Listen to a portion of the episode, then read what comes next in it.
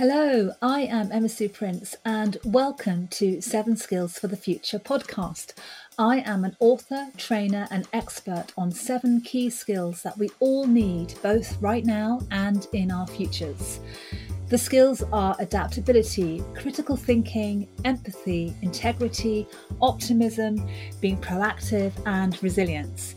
Everything I do is with one purpose only to raise awareness of these seven skills, and I do this through face to face workshops, online masterclasses, and a whole host of free resources, and of course, this podcast. Now, I coach a lot of people, and I know that they want to become more efficient and productive. And this isn't easy for all sorts of reasons, and I even struggle with it myself sometimes. And a lot of people will talk about hitting a slump mid afternoon and having lower energy.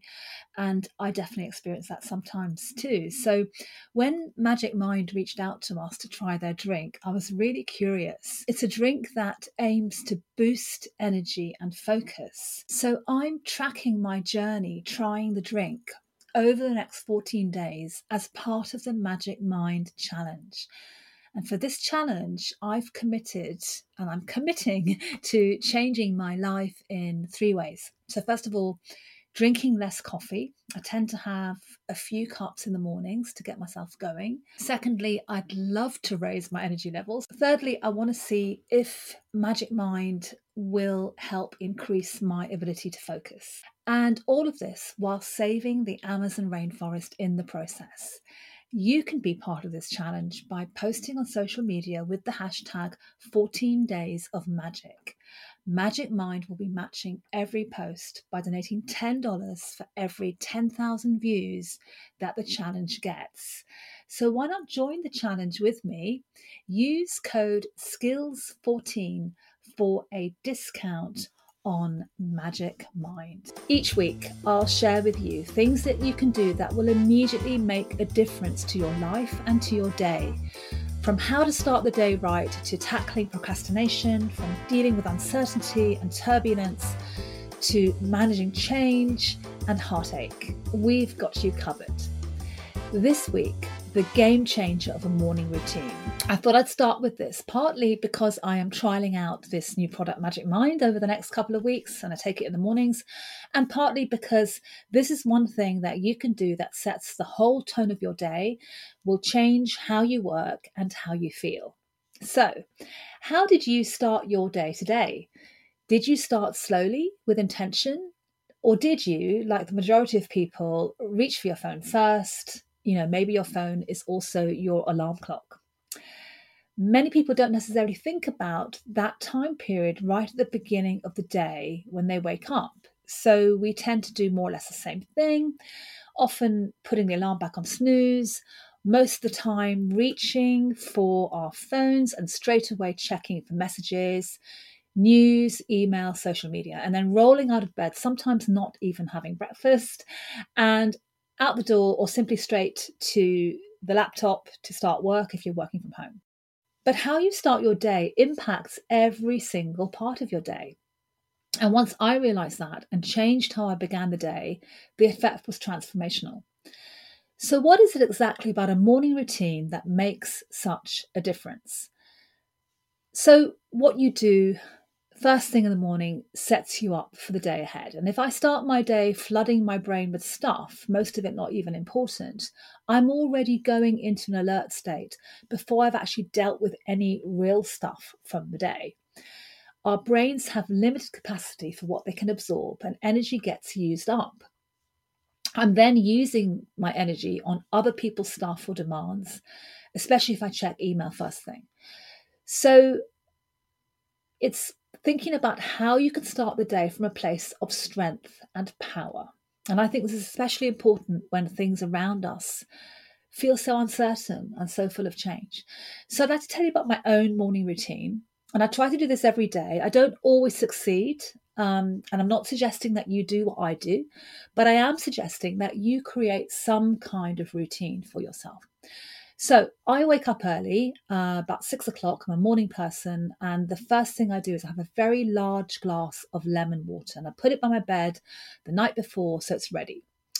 I often light a candle, especially in the autumn and winter months, because for me it's a it's a cue to be mindful. I'm lucky because my husband brings me up a cup of tea. I usually write a little uh, in a gratitude journal or just a few thoughts. My phone is nowhere near the bedroom, and I choose not to look at it until after breakfast, and often not until after my morning walk. And that's a deliberate choice. Um, so my mornings are quite slow. I get breakfast ready, uh, help my son get ready, take him to school, um, try to chat with him on the way. He's a teenager, so you know the windows are, are, are small but i just want to have that time where i'm present um, and then i go out for a walk in nature with the dogs and this is a great way for me to think reflect just get ready for my day process any stuff that's on my mind. And then when i'm back i try to work on an immediate business task um, like a meaty project or some writing I'm at my most productive in the morning. So I find that if I go into email first before anything else, it kind of sucks up my energy. And I can actually easily then spend a couple of hours responding to emails. Um, so I choose to do that later. And for me, the impact of this is that I'm more productive. I'm more positive and I'm just calmer than when I used to do the opposite, which was checking email and rushing around. So some easy tweaks that you could think about making to your morning routine. And I think it's easier to start with small tweaks than trying to make huge changes. So just try one of these and see what happens. So, certainly getting up a little earlier is proven to make a difference, even if it's just 10 or 15 minutes earlier.